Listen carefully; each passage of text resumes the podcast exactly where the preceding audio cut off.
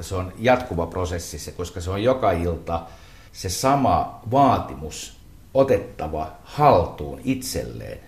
Koskaan ei voi näyttämölle mennä alakautta tai sivusta ikään kuin mentaalisesti ja psykofyysisesti, vaan se on joka kerta lunastettava se annettu vaatimus. Hmm, se on elävä hetki. Täsmälleen. Tanssi- ja koreografi Jens Valentinsson.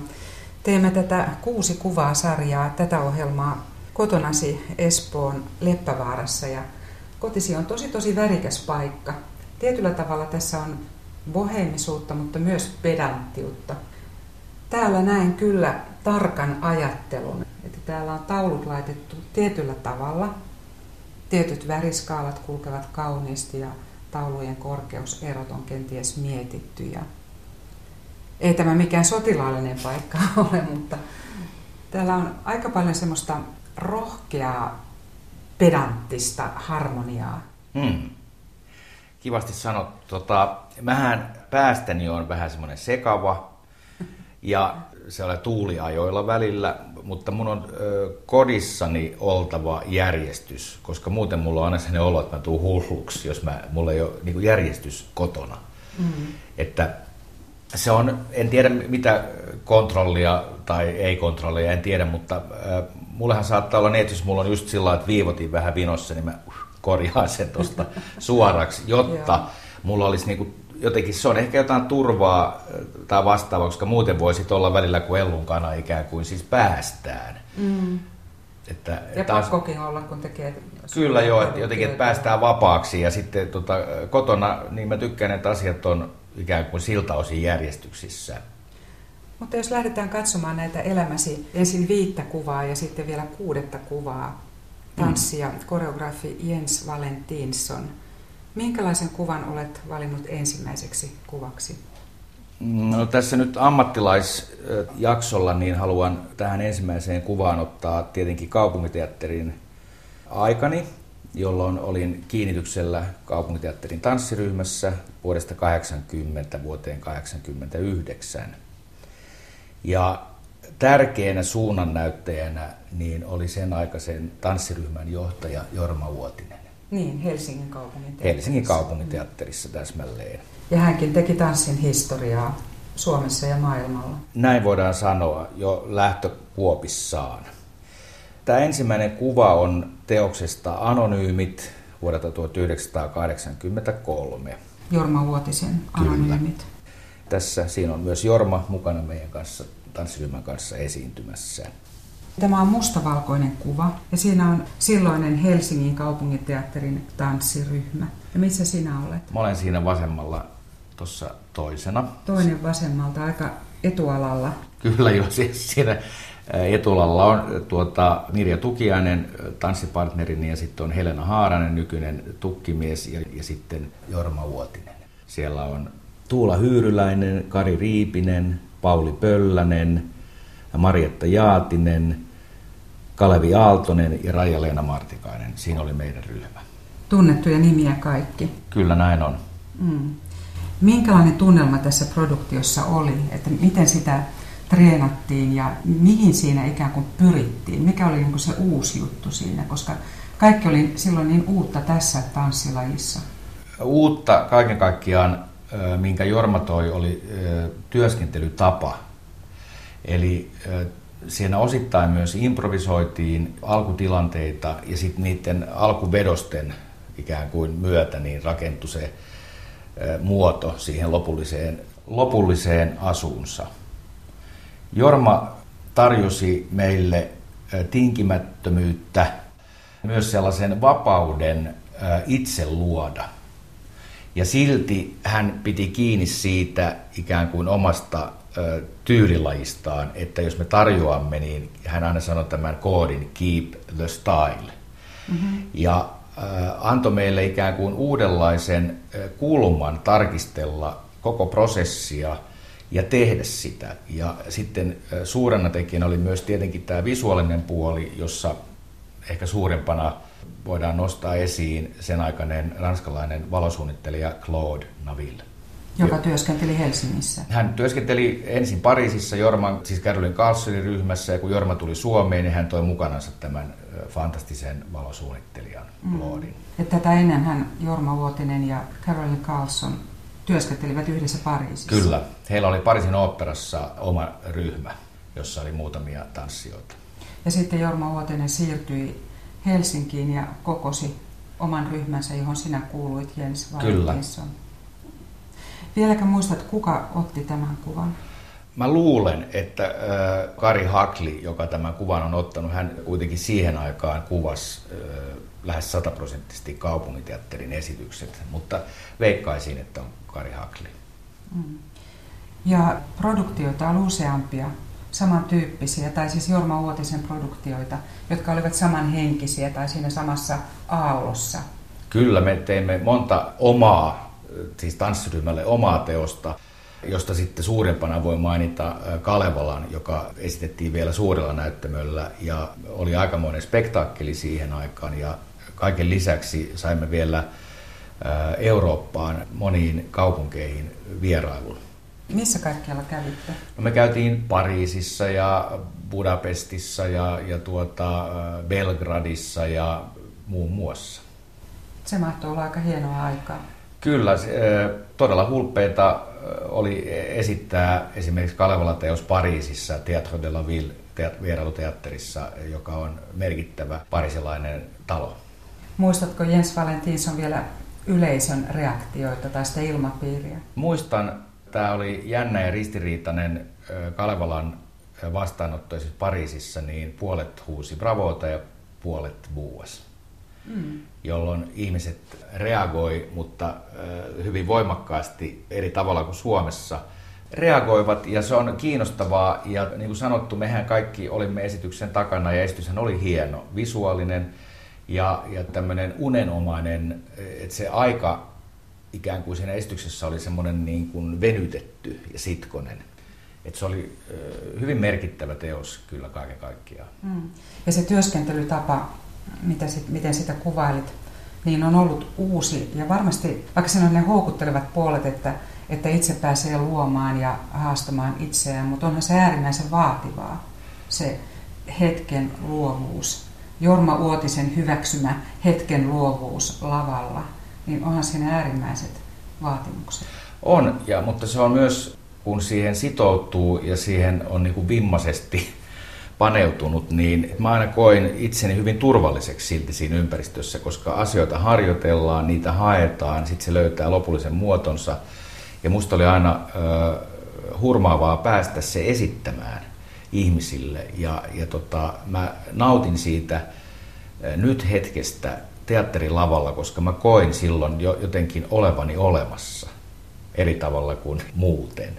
Siihen tuli joku sinne erityisyyden kohta, että se oli myös tietysti ikään kuin palvelu siellä pyhässä tilassa niin kuin katsojille, mutta siinä oli jotain erityistä, joka on aina ollut.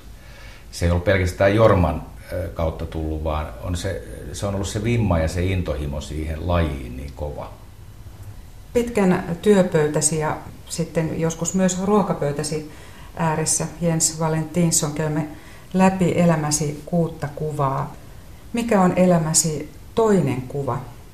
Toisena kuvana mä haluan nostaa esille Savonlinnan operajuhlilla otettu kuva, jossa teos on siis Kuningas lähtee Ranskaa vuodelta 84-87 sitä esitettiin ja se on siis Aulis Sallisen opera, jonka Kalle Holberg ohjasi ja siinä oli kapuna Okko Kamu.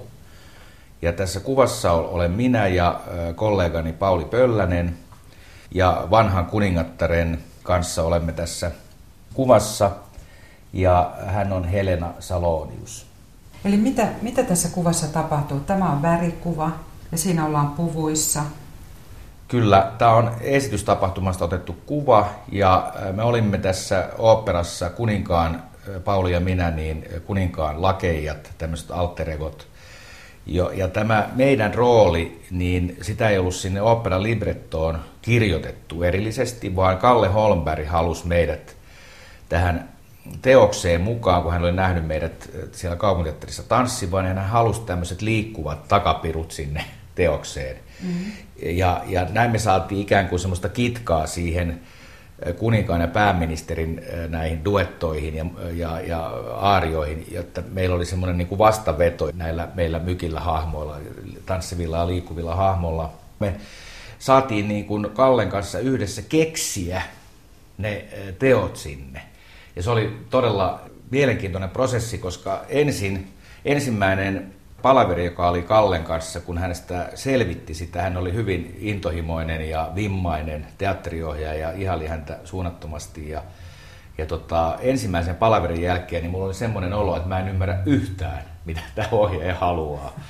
Ja, ja mä olin niin kuin lähes panikissa, että, että mihin tilanteeseen mä oon joutunut, että mm. selviydynkö tästä. Mutta sitten fragmentti kerrallaan se, niin kuin, se kuva aukeni ja selkiytyi. Ja se oli, ne oli fantastisia kesiä ja sitä oli äärettömän kiva tehdä sitä produktiota. Ja siksi toisekseen se oli semmoinen äh, ihana paikka neljänä kesänä ikään kuin mennä tota, sinne tämän kaiken tota, keskelle ja nauttimaan elämästä samalla kun teki tämän progiksen, niin siihen liittyi semmoista kaikkea muutakin hässäkkää, joka oli tosi kivaa. Tuo valokuva tuosta Kuningas lähtee Ranskaan oopperasta – jossa olet tuossa vasemmalla, Jens Valentinson, niin se voisi oikeastaan olla jostakin vanhasta maalauksesta. Se voisi olla jokin öljyväriteos, jos mietitään ihan hetkeksi pysähtymistä tähän kuvaan. Joo, se on, sehän oli hyvin visuaalinen esitys ja myös hyvin fyysinen ja, ja tietenkin sisällöltään hieno teos, hyvin merkittävä sen aikainen tämmöinen moderni opera. Että mun mielestä se näyttää edelleen siltä, että sen voisi missä tahansa ja koska tahansa tänä päivänä esittää, niin siinä ei ole ikään kuin semmoista vanhan, siis sillä lailla niin kuin semmoista kulahtanutta ei, visuaalista meininkiä. Että se on ajaton. Se on sillä lailla ajaton ja aina niin kuin moderni. Tämä kuva on otettu siis kopio semmoisesta niistä opera kirjasista, mikä esitteestä, että mä oon sen valokuvannut siitä esitteestä, että sitä kuvan ottajaa nyt tässä en osaa sitten sanoa. Mm. Ja se vuosi oli? 1984. Kuningas lähtee Ranskaan Savonlinnan oopperajuhlilla. Kyllä. Olemme edenneet nyt elämäsi kolmanteen kuvaan. Tämä kuva on, on Helsingin Sanomien palstalta. Se on kuva, jossa otsikko on Tanssin ilmasilta Nicaraguaan mä oon siinä kollegani Tarja Rinteen kanssa siinä kuvassa. Ja sitten siinä seuraa toimittaja Jukka Petäjän kirjoitus tästä meidän projektista. Ja se alkoi 1990, kun mä olin Band-taiteilijat tämmöisessä rauhanjärjestössä hallituksen jäsenenä ja siellä pähkäiltiin tämmöistä mm, prikaattimatkaa Nicaraguaan ja siihen osallistui sille ensimmäiselle matkalle 90 tammikuussa niin 35 suomalaista eri taiteenalan taiteilijaa. Ja me lähdettiin Tarjan kanssa sitten sille matkalle. Mä soitin Tarjalle, että lähdetkö Nicaraguaan. Hän sanoi, että hän rupeaa pakkaamaan. Oitis.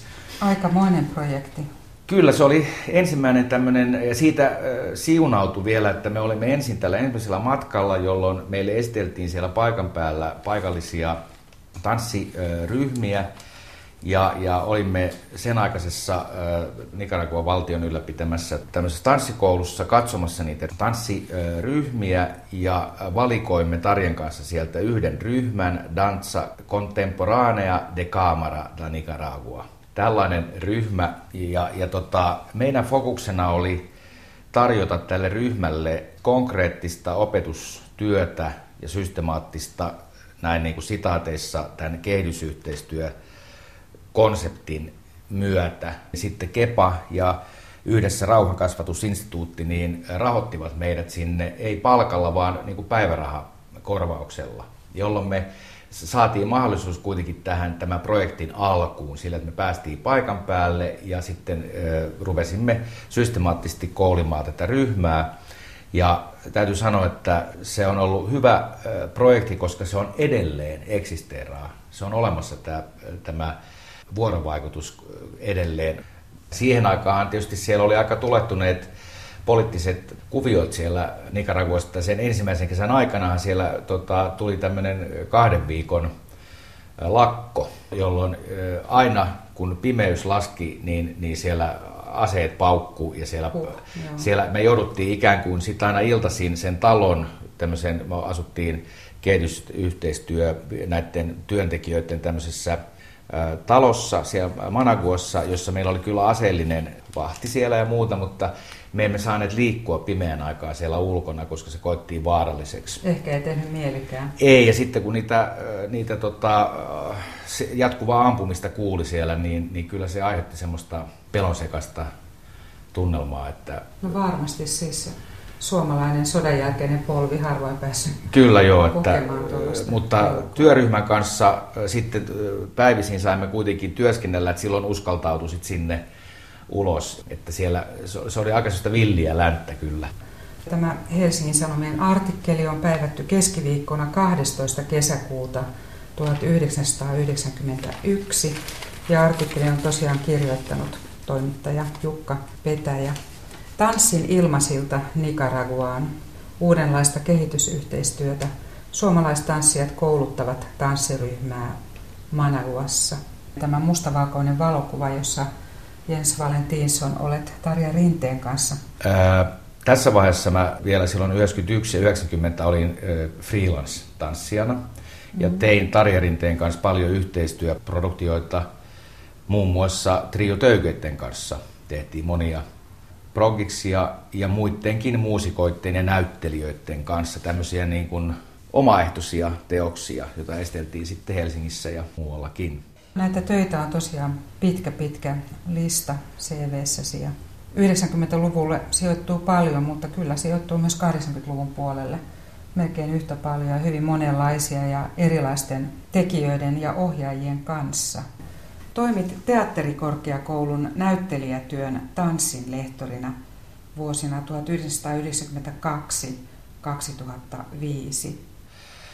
Niin, no toi kuningaslaiten Ranska oli sellainen erityisyys. Tietenkin mm-hmm. koko 80-luku siellä Jorma Ootisen kanssa niin oli niin kuin erityistä sinällään. Ja sitten näitä muita asioita, niin mä nostasin ehdottomasti yhteistyöni ryhmäteatterin kanssa. Ryhmäteatteri oli äh, mun ehdoton lemppariteatteri siihen aikaan, ja mä ihalleen katsoin silloin kaikkia heidän äh, tota, progiksiaan. Ja jollain kumman konstilla niin tarjoutui yhtäkkiä vuonna 1989 tilaisuus, että pääsin Raala Leppäkosken ja Arto Hellströmin ohjaukseen näyttelijäksi. No niin, että se oli uusi ulottuvuus. Kyllä. Hmm. Olemme tässä kartoittaneet elämääsi Jens Valentinsson näiden valokuvien kautta ja olemme käyneet läpi yksi, kaksi, kolme kuvaa ja nyt on vuorossa neljäs kuva. Mulle tapahtui sitten tämän Nicaraguan jälkeen, että miksi mä sen Nicaragua-projektin ikään kuin lopetin, mutta tämä Hyssöön loma- ja kulttuurikylä on, on lähdöltään seuraavanlainen, että mä olin 80-luvun mm, lopulla tota, fillaroimassa Ahvenamaan ulkosaaristoja sekä näillä veneillä tai laivoilla välillä ja sitten taas näin eri saariin, pieniin saariin siellä saaristomerellä tutustumassa. Ja silloin mulla niin kuin tajunta siis räjähti siis tähän ympäristöön niin, että mä ajattelin, että kaikkialla on Nicaraguassakin käyty, mutta että näin lähellä on jotain niin erityistä ja merkittävää kuin ulkosaaristo.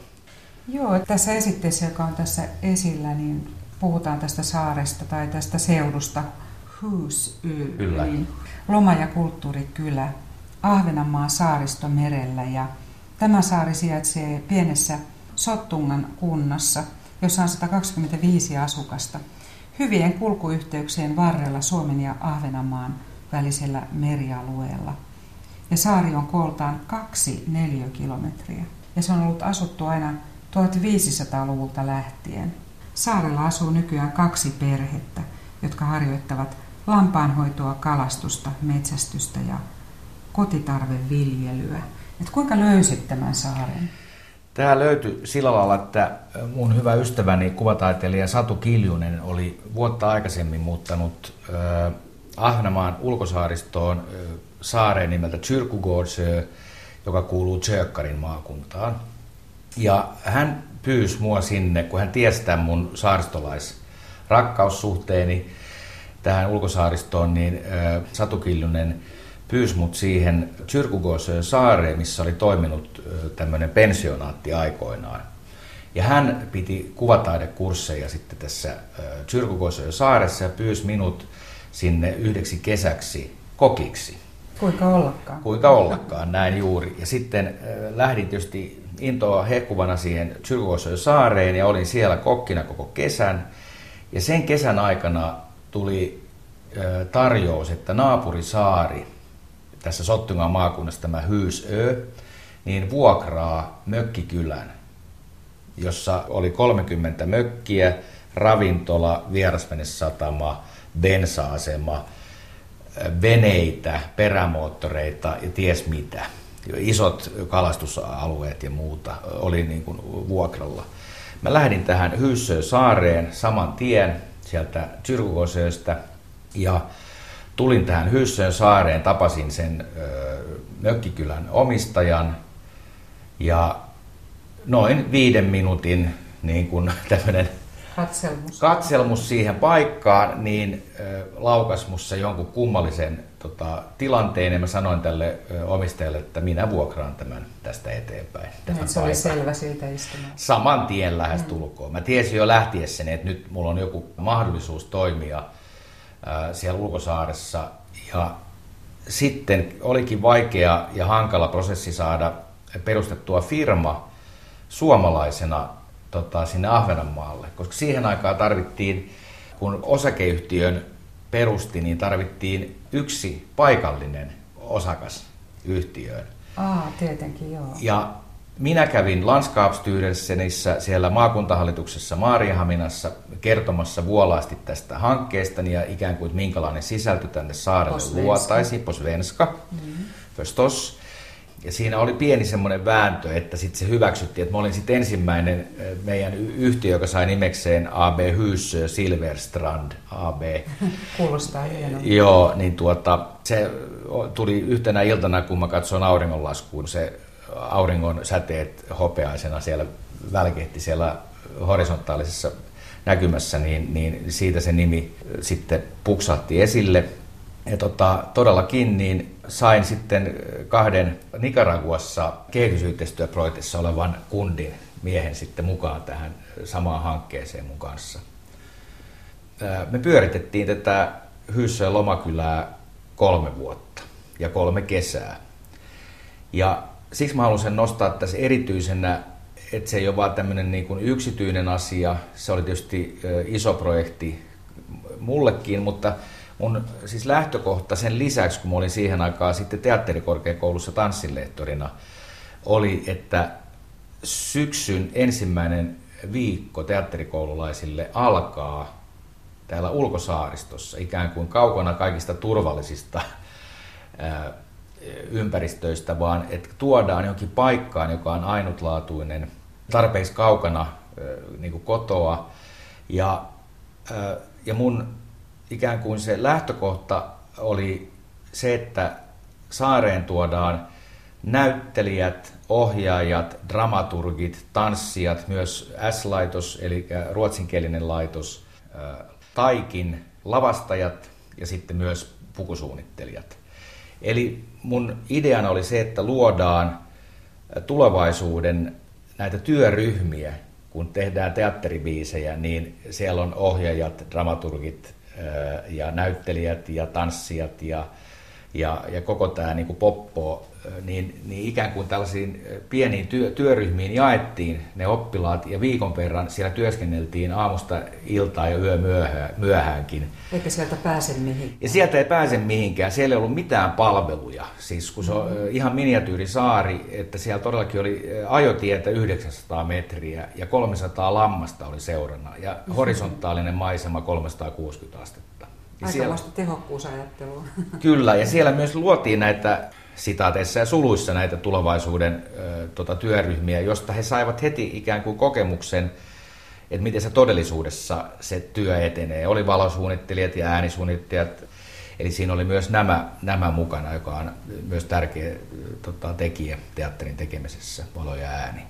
Ja varmaankin se saaristoympäristönä on sellainen, joka väkisin pakottaa keskittymään esimerkiksi kaupunkilaisen, joka tulee sinne, joku kaupunkilaisnuori opiskelija, olla ei mitään kokemusta Kyllä. saaristosta tai maaseudusta, niin voisin kuvitella, että se on hänelle aikamoinen jopa stressi. Joo, ja sitten myös se, että, että joutuu kohtaamaan jo, jo, jonkun sellaisen ympäristön, joka on niin paljon itseään isompi. Niin. Ja se mittakaava kysymys on siinä tota, mm, todella uskomaton, ja mähän on tähän aikoinaan tähän, tähän esitteeseen kirjoittanut näin, että saari on ainutlaatuinen yhdistelmä karua luontoa ja saaristolaisromantiikkaa. Tule kokemaan taivaan, meren ja maan välisten suhteiden jatkuva muutostila.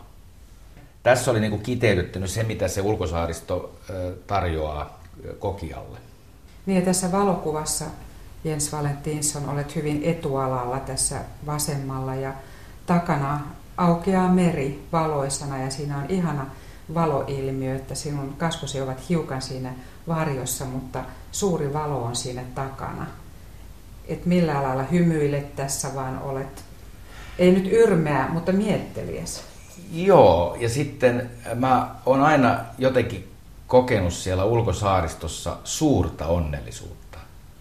Hmm. Ja mä en äh, tiedä, että mikä se on se tekijä, mutta voi olla, että se tekijä on mittakaava, se jatkuva muutostila ja se suhde, se luontosuhde, joka unohtaa oman egon. Eli siinä on joku sellainen, jossa niin kuin hengittää vapaasti ja myös samanaikaisesti, kun se on näin romanttisen ikään kuin upea, niin se on myös äär, äärimmäisen vaikea paikka. Armoton. Se on armoton ja myrskyn aikaan niin ihminen tietää sen pienuutensa ja, ja tota, se meri on sekä äh, ihana ja myös karmaiseva. Niin, sitähän sanotaan, että samoja tuntemuksia saattaa Suomessa kokea Lapissa ja saaristossa. Että se äärettömyys ja suuruus ja sitten se luonnon armottomuus, Kyllä. oma pienuus. Joo, näin on.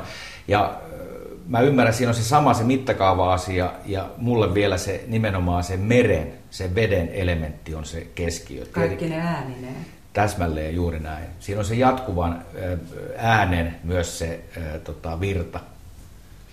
Ja, ja sen mä itse koen ehkä omalta kohdaltani parhaaksi niin kuin teokseni siellä teatterikorkeakoulun siinä työssä, että mä sain tämän aikaiseksi, että se yleensä todentuu ja mahdollistuu. Mm. Ja sitten toinen siellä teatterikorkeakoulussa, jonka äh, mä halusin myös tehdä selväksi, oli se, että näyttelijöille äh, tehtäisi yksi nonverbaali teatteriteos sen koulutuksen aikana, jolloin sitten mä sain sen sitten aina tehtyä kolmas vuosikurssille niin kuin ikään kuin tanssin lopputyönä, jolloin mua ainakin vie, viehätti se ajatus, että miten näyttelijä tekee tanssiteatteriesityksen ja nimenomaan sillä rouheella liikekvaliteetilla, minkä näyttelijä siihen tuo siihen työhön ja siihen prosessiin. Ja niitä tuli tehtyä sitten joka vuosi hirveä kasa ja niissä oli aina oma viehätyksensä ja tota, siellä sai hullutella. Nyt olemme käsitelleet neljä kuvaa elämässäsi tanssija, koreografi Jens Valentinsson. Ja näitä kuvia voi katsella verkko-osoitteessa www.yle.fi kautta kuusi kuvaa. Olet valinnut viidenneksi kuvaksi elämästäsi kuvakollaasin, jossa on ruokia. Mitä kaikkea siinä näkyy? Ihania, no, ihania herkkuja. Joo, Mulla on yksi tärkeä ruokaopus, kirja, on ollut tota Vegestan-niminen kirja, joka on kasvisruokaa Lähi-idästä. Et lähinnä tämmöinen vanha persialainen keittiö. Tässä kuvassa, kun mä yritän nyt tässä muistella, niin täällä on tämmöinen munakoisoherkku, ja ö, siellä käytetään paljon mausteita, chili, valkosipuli, jeera, ja kaikista mahdollisista kasviksista niin saadaan tällä persialaisella ruokakulttuurilla niin lohdittua mitä fantastisimpia ruokia. Sitten on hyvä esimerkki, että meille tuttu ja arvostettu parsakaali niin on tässä viikunoitten ja, ja, ja tota, pähkinöiden kanssa. Et, ei tule heti mieleen, että tällainen niin kuin yhdistelmä toimisi. Niin, että siinä näkyy tosiaan viikunat tummana ja parsakaali eli, eli brokkoli ihanan vihreänä siinä ympärillä ja pähkinät siroteltu sinne, sinne tänne, että näyttää tosi herkulliselta. Ja siinä kollasin vasemmalla puolella on useampi lautanen, eli tosiaan Lähi-Itä monta eri ruokalajiketta Kyllä. tarjolla. Nämä on itse otettuja kuvia kesäjuhlista, mitä aina vietän yleensä lähiystäville, niin tämmöisen kesäkauden avajaiset. Itämaista mystiikkaa. Kyllä, joo. Joo, enää varmaan aika tuoreita valokuvia. Joo, viime kesästä. Tämä kirja, niin tämä Vegestan on Sally Butcherin tekemä kasvisruokaa Lähi-idästä. Kiinnostava teos, eli tämä on ollut sinulla niin kuin raamattuna. Kyllä, joo. Eli 2011 on tämä kasvisruoka teos ilmestynyt, varsin kiitoisen näköinen. Ja onko tämä amerikkalainen vai englantilainen? Englantilainen. Australialainen. Joo. Englantilainen. Joo. Tässä on vähän ironiaa, kun on Sally Butcher, eli teurastaja tai lihakauppias, että silti, silti kasvisruokaa.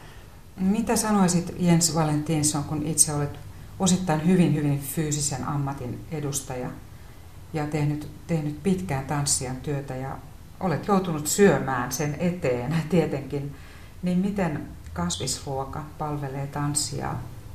Joo, hyvä kysymys. Kyllä se riittää. Tietysti pitää olla tietty määrä proteiineja ja kyllä niitä saa kasviksista.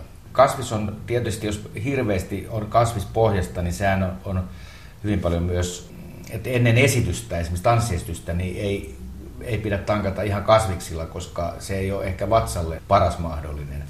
On tarkkana oltava siitä, että, että se ruoka on niin kuin pitkäkestoista, minkä syö. Ja sitä ennen sitä esitystähän on muutamia tunteja, pitää aikaisemmin syödä, koska ihan massu pullollaan voi mennä tanssimaan näyttämölle, mutta ää, silti läpi tämä kasvisruoka niin kuin tanssijalle ei ole mikään ongelma päinvastoin, ihan toimiva. Niin kuin puhutaan kasvisruoasta kuitenkin nyt sekä ekologisena että eettisenä ratkaisuna. Juuri näin, mm. joo. Ja kun ajattelee, että tämä, niin kuin sanot, persialainen eikä iranilainen kasvisruoka on tosi tosi vanhaa, siis sehän on ikivanha keittiö. Kyllä, joo.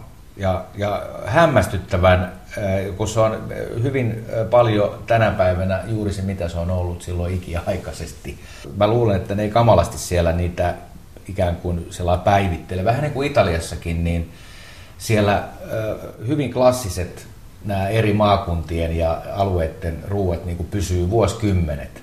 Joo, nämä on muistomerkkejä. Kyllä. Ja olet ollut myös Italiassa paljon ja, ja olet Italia-fani. Italia hullu ihminen ainakin ollut ja saanut sieltä paljon vaikutteita. Ja sinullahan oli yksi jakso elämässäsi, Jens Valentinson, jolloin oleskelit Italiassa ja teit töitä tanssijana. Tämä tapahtui 80-luvun alussa. Kyllä.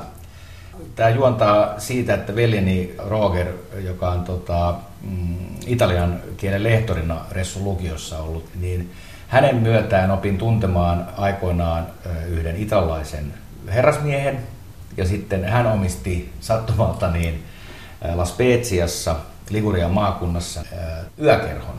Ja sitten näiden osiansa summana, niin, niin hän pyysi minua sinne yökerhoon viihdyttämään tota, italaista nuorisoa tanssimalla. Ja sitten pyysin Vivian Buskon, kollegani, tanssitaiteilija Vivian Buskon mukaan, ja hän innostui ajatuksesta, ja näin me lähdimme sitten reppujen kanssa sinne La Speziaan yökerhotanssijoiksi silloin koko kesäksi. Ja se oli ihan hurjaa ja hauskaa. Osittain, niin kuin italat sanoo, dolce far niente, eli tämmöistä hyvää joutinolua, koska meillä oli vaan se tanssi, puolen tunnin tanssiesitys aina iltaisin myöhään. Ja sitten meillä oli kaiket päivät sitä luppuaikaa ja kierreltiin ympäri maakuntaa ja kaikki Cinque Terren alueet siellä. Ja tämän kesän päätteessä kuitenkin niin kävimme vielä Vivian Buskon kanssa niin sitten tuolla Nervin kansainvälisillä balettifestareilla, jotka oli lähellä Genovaa. Ja sitten vielä tutustuttiin siihen Genovan kaupunkiin, että sitten tuli vielä tämän hömppäilyn, kesähömppäilyn ja yökerrotanssimisen jälkeen niin tuli vielä sit ammatillinen opiskeluperiodi siihen perään. No söittekö pestoa silloin, koska pestoahan ei Suomessa vielä 80-luvulla tunnettu ollenkaan? Syötiin ja se pesto tuntui siis aivan fantastiselta, että se niinku räjäytti kyllä niinku tajunnan kanssa. Että siellä oli paljon semmoisia ruokia tietysti, jota en ollut aikaisemmin syönyt. Että, että tota, näin Italiaa ristiirasti matkanneena, niin voisin sanoa, että mua sydäntä lähellä ja myös suuta lähellä italaiskeittiössä edustaa sisilialainen keittiö. Aa, ja mikä erityisesti?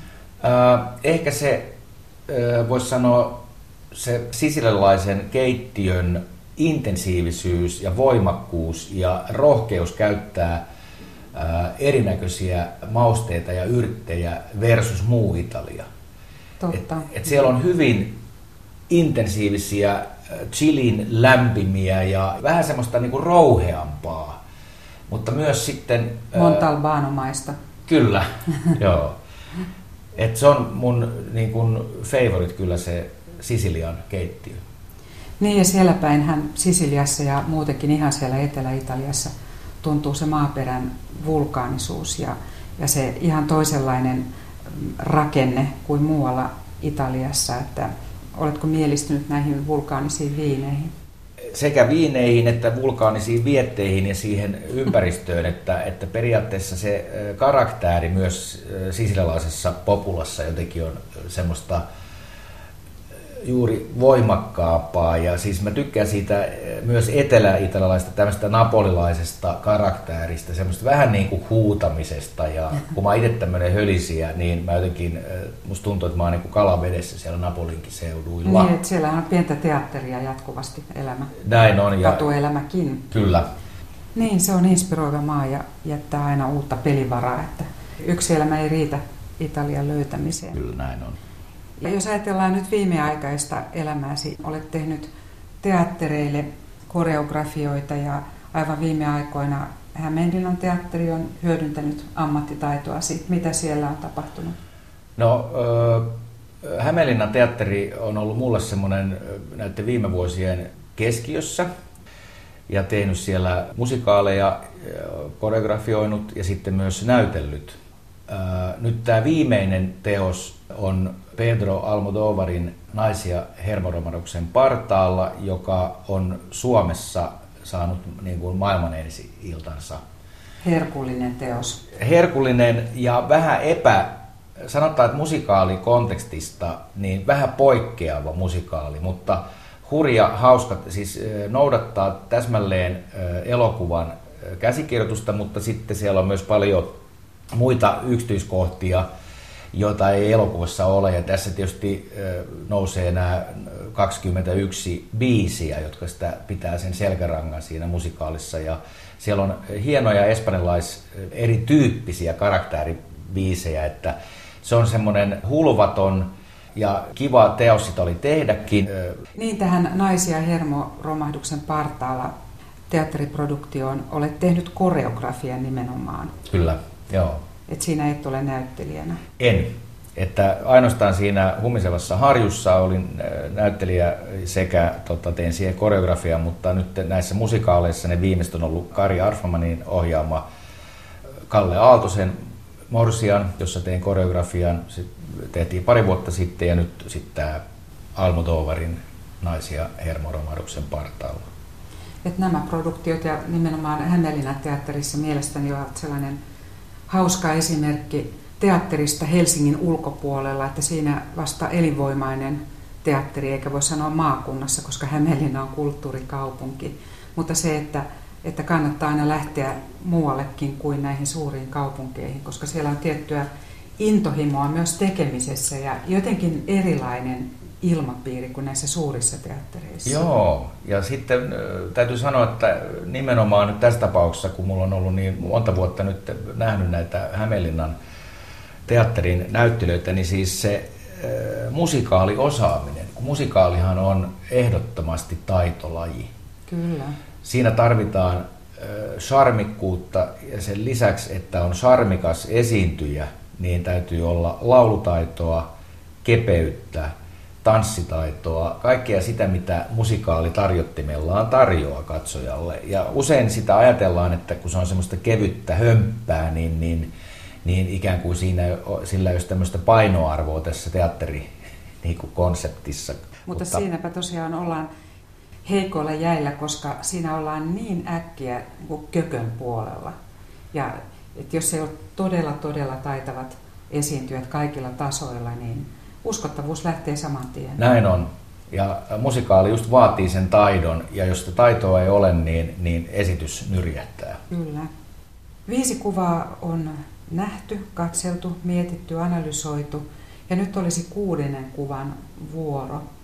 Kuudes kuva on se kuva, jota ei ole oikeasti otettu. Se hmm. saattaa olla haave, tavoite tai kenties kuva, jonka ehdottomasti vielä oikeasta tilanteesta, konkreettisesta tilanteesta haluaa ottaa. Mikä on sinun elämäsi kuudes kuva, Jens Valentinsson? No, mm, mä luulen, että se kuudes kuva voisi olla semmoinen riippumatolla pötköttelevä tota, vanhemmanpuoleinen mieshenkilö. Ja tota, varmasti siinä kuvassa saattaa olla sitä taivasta ja merta ja kiveä, peruskallioa. Eli ehkä se kuva on saaristosta ja ö, hissuksiin ja päivä kerrallaan, koska tota, mä oon niin paljon tehnyt erinäköisiä projekteja ja töitä, niin mulla ei ole semmoista suurta hinkua, että jos mä saan työtehtävän, mä sen teen mielelläni ja olen kiitollinen siitä, mutta mm, voi myös ottaa vähän iisimmin tässä, kun on jo 62-vuotias henkilö kysy- kysymyksessä, niin, niin ei tarvi hirveästi hötkyillä joka paikassa. Eräänlaista dolce far niente olemista, eli ihanaa joutenoloa. Kyllä. Se pötköttely, niin siinä on fokuksessa tietysti lähiomaiset, ystävät ja myös tuntemattomat. Eli intohimo on kuitenkin seikkailu niin en tarkoita sitä, että jäisin paikalleen siihen matolle, vaan voi myös lähteä seikkailemaan, kun se tilanne tarjoutuu eteen. Eli utelias elämälle. Kyllä. Kiitos haastattelusta Jens Valentinsson. Kiitos.